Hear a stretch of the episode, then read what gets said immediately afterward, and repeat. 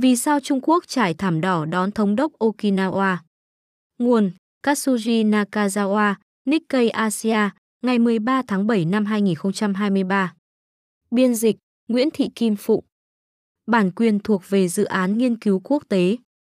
Tập Cận Bình đang dùng các hòn đảo của Nhật Bản để dễ bề giải quyết vấn đề Đài Loan. Ngày 5 tháng 7 vừa qua, tại Bắc Kinh, Thủ tướng Trung Quốc Lý Cường đã gặp một phái đoàn từ Nhật Bản do Yohei Kono, cựu chủ tịch Hạ viện Nhật Bản, người cũng từng là ngoại trưởng nước này, dẫn đầu. Nhưng thống đốc Okinawa Denny Tamaki mới là người được trao vị trí danh dự trong khi chụp ảnh. Tamaki được xếp đứng bên trái Lý Cường, trong khi Kono đứng bên phải. Cách sắp xếp này tiết lộ nhiều điều về ý định của Trung Quốc. Chuyến thăm của Tamaki tới Bắc Kinh và Phúc Châu, nằm trên bờ biển tỉnh Phúc Kiến, đối diện với Đài Loan, đang gây xôn xao trên không gian các quan điểm riêng tư của Trung Quốc với những câu hỏi về nền độc lập của Okinawa. Nhiều cư dân mạng Trung Quốc đang kêu gọi độc lập cho Ryukyu, tức lưu cầu, quần đảo Okinawa từng được gọi là lưu cầu quốc, tin rằng một kết quả như vậy sẽ mang lại cho Trung Quốc chiến thắng lớn. Không gian các quan điểm riêng tư, theo tên gọi ở Trung Quốc, bao gồm các bài báo, bình luận và hình ảnh trên Internet được chấp nhận bởi Ban tuyên truyền Trung ương Đảng Cộng sản Trung Quốc, cơ quan kiểm soát tất cả các phương tiện truyền thông chính thức trong nước. Một chuyên gia quen thuộc với quan hệ Trung Nhật, bao gồm cả việc Okinawa thúc đẩy trao đổi khu vực, cho biết Trung Quốc đã trải thảm đỏ đón thống đốc Tamaki, theo sáng kiến của Chủ tịch Tập Cận Bình và Thủ tướng Lý Cường. Vị chuyên gia nhận định, có thể nói chắc chắn rằng vị khách danh dự thực sự không phải là Chủ tịch Hạ viện Johei Kono, mà là Thống đốc Tamaki, người đã phản đối các chính sách an ninh liên quan đến Đài Loan của chính quyền Thủ tướng Fumio Kishida. Tamaki là thành viên của phái đoàn từ Hiệp hội Xúc tiến Thương mại Quốc tế Nhật Bản, trong khi Kono là chủ tịch của tổ chức này, vốn nhằm thúc đẩy quan hệ kinh tế với Trung Quốc. Dù tập không gặp mặt Tamaki, nhưng Lý đã có sự biệt đãi bất thường với thống đốc Okinawa khi ông cùng lúc gặp cả Tamaki và Kono. Rất hiếm khi một thống đốc tỉnh của Nhật Bản có thể gặp Thủ tướng Trung Quốc. Lý là một trong những phụ tá thân cận nhất của tập, từng là thư ký của ông khi cả hai còn làm việc ở tỉnh Chiết Giang. Hiện tại, trong hệ thống cấp bậc của đảng, chỉ có tập xếp trên Lý. Quan hệ tin cậy giữa hai người khác hẳn với quan hệ giữa tập và Thủ tướng tiền nhiệm Lý Khắc Cường, người từng cạnh tranh với ông để giành vị trí lãnh đạo cao nhất của Trung Quốc trước Đại hội Đảng Toàn quốc năm 2007. Vì vậy, điều đáng nói là Lý không chỉ gặp mặt Tamaki mà còn xếp ông ở vị trí cao hơn Kono. Cách sắp xếp này gợi nhắc đến cách người cha lập quốc Mao Trạch Đông xếp chỗ cho các cấp dưới của mình mỗi khi chụp ảnh.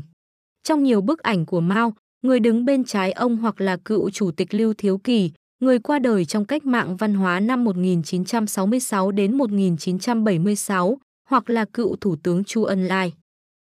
Hình thức sắp xếp này đã có từ thời Trung Quốc cổ đại.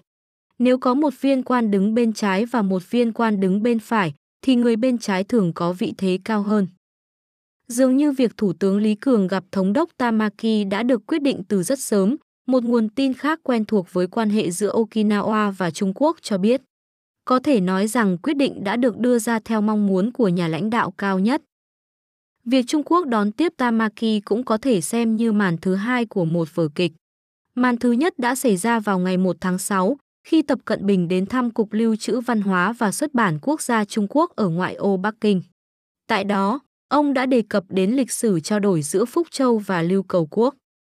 Lưu Cầu Quốc đã tồn tại trong 450 năm, từ năm 1429 đến năm 1879 và có quan hệ sâu sắc với Trung Quốc. Trong giai đoạn 1990 đến 2002, Tập đến làm việc ở Phúc Châu, giữ vị trí hàng đầu của Phúc Châu và sau đó trở thành quyền tỉnh trưởng Phúc Kiến, chức vụ số 2 của tỉnh.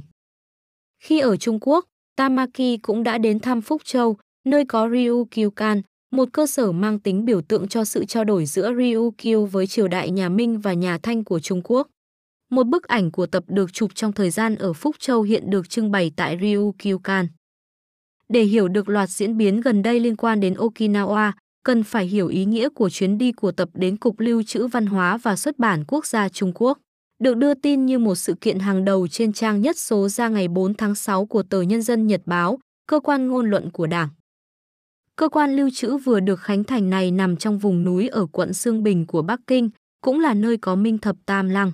Các lăng mộ tráng lệ của 13 vị hoàng đế nhà Minh đã được UNESCO công nhận là di sản thế giới. Hiện tại, Cục Lưu trữ vẫn chưa mở cửa cho công chúng và những người trong ngành cũng chỉ mới bắt đầu ghé thăm nó. Tòa nhà chính của Cục Lưu trữ ở Bắc Kinh cùng với ba chi nhánh ở Hàng Châu, Quảng Châu và cố đô Tây An của Trung Hoa cổ đại đang trở thành đại diện cho kỷ nguyên mới của tập. Các trung tâm xuất bản quốc gia của Trung Quốc lần đầu tiên được thành lập với hình thức rõ ràng vào đầu thế kỷ 15 dưới triều đại nhà Minh từ năm 1368 đến năm 1644. Cục Lưu trữ Quốc gia, đứa con tinh thần của tập, hoạt động tương tự như Trung tâm xuất bản quốc gia thời nhà Minh, nơi chứa các mộc bản dùng để in sách và các ghi chép lịch sử được nhà nước công nhận. Hai ví dụ điển hình là Vĩnh Lạc Đại Điển hay Bách Khoa Toàn Thư Vĩnh Lạc xuất hiện vào thời nhà Minh và Tứ Khố Toàn Thư của thời nhà Thanh. Việc biên soạn Tứ Khố Toàn Thư do đích thân Hoàng đế Càn Long ra lệnh. Người ta cho rằng Tứ Khố Toàn Thư được biên soạn có tham khảo Vĩnh Lạc Đại Điển, sau đó được viết lại để có lợi cho nhà Thanh.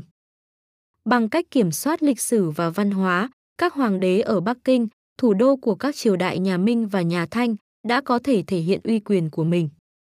Quan trọng hơn, sự kiểm soát chặt chẽ của họ đối với lịch sử và văn hóa đã giúp nhà Minh và nhà Thanh cho các quốc gia chư hầu xung quanh thấy được trật tự dĩ hoa vi trung, trong đó các hoàng đế Trung Quốc chính là trung tâm. Ngày nay, Trung Quốc ẩn ý rằng Lưu Cầu Quốc đã được sáp nhập vào trật tự dĩ hoa vi trung, nhưng nhiều tài liệu cổ quý giá lại được lưu giữ trong bảo tàng cố cung quốc gia ở Đài Bắc. Nguyên nhân là do tưởng giới thạch của quốc dân đảng, người thua trong cuộc nội chiến trước đảng Cộng sản, đã mang theo nhiều tài liệu cổ và vô số kho báu khác trên đường rút lui đến Đài Loan. Chắc chắn, Trung Quốc đã xác định chuyến đi của Tamaki tới Phúc Châu là một phần của dự án Cục Lưu trữ Văn hóa và Xuất bản Quốc gia, mà theo một nguồn tin là do tập ra lệnh triển khai. Okinawa cũng đóng vai trò hàng đầu trong trao đổi giữa Nhật Bản và Đài Loan.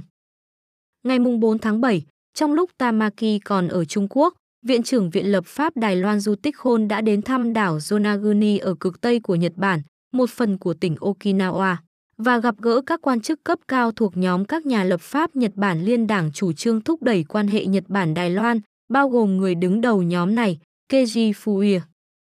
Du đã di chuyển bằng tàu từ huyện Nghi Lan ở đông bắc Đài Loan. Đài Loan hiện đang muốn thiết lập một tuyến phà thường xuyên giữa Nghi Lan và Yonaguni. Tamaki cũng được cho là đang xem xét chuyến thăm Đài Loan vào đầu tháng 9. Nhưng Trung Quốc dường như rất quan tâm đến việc ông sẽ gặp ai ở đó. Trung Quốc có lẽ chỉ muốn Tamaki gặp gỡ các quan chức của quốc dân đảng đối lập, mà Bắc Kinh hy vọng sẽ trở lại nắm quyền trong cuộc bầu cử Tổng thống Đài Loan vào năm tới, một nguồn tin tại Okinawa cho biết. Nếu xét việc bầu cử sắp diễn ra vào tháng 1, việc chỉ gặp gỡ các quan chức của đảng đối lập sẽ là thiếu cân bằng.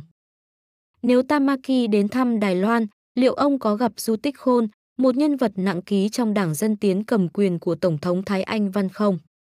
Đảng Nhân dân Đài Loan, một đảng đối lập chính khác, cũng đang đề cử ứng viên cho cuộc bầu cử Tổng thống. Nếu Tamaki thực sự đến thăm Đài Loan, ông phải đưa ra những lựa chọn khó khăn về việc sẽ gặp ai. Tập cận Bình Lý Cường, bộ đôi đã trải thảm đỏ cho Tamaki, không coi Okinawa đơn thuần là một vùng của Nhật Bản. Cả hai đang chuẩn bị để làm cho Okinawa, cùng với dự án lịch sử tượng trưng bởi Cục Lưu trữ Văn hóa và Xuất bản Quốc gia Trung Quốc, có thể trở thành át chủ bài trong ngoại giao đối với Nhật Bản và các quốc gia khác. Động thái này cũng liên quan đến vấn đề Đài Loan, do khoảng cách địa lý gần với Okinawa. Gần đây, một tin đồn nghe hợp lý nhưng cuối cùng lại sai sự thật đã lan truyền trên mạng Internet của Trung Quốc rằng các quan chức cấp cao của Okinawa và các nhà ngoại giao Trung Quốc đã đồng ý rằng Okinawa sẽ trở lại với tên gọi Ryukyu.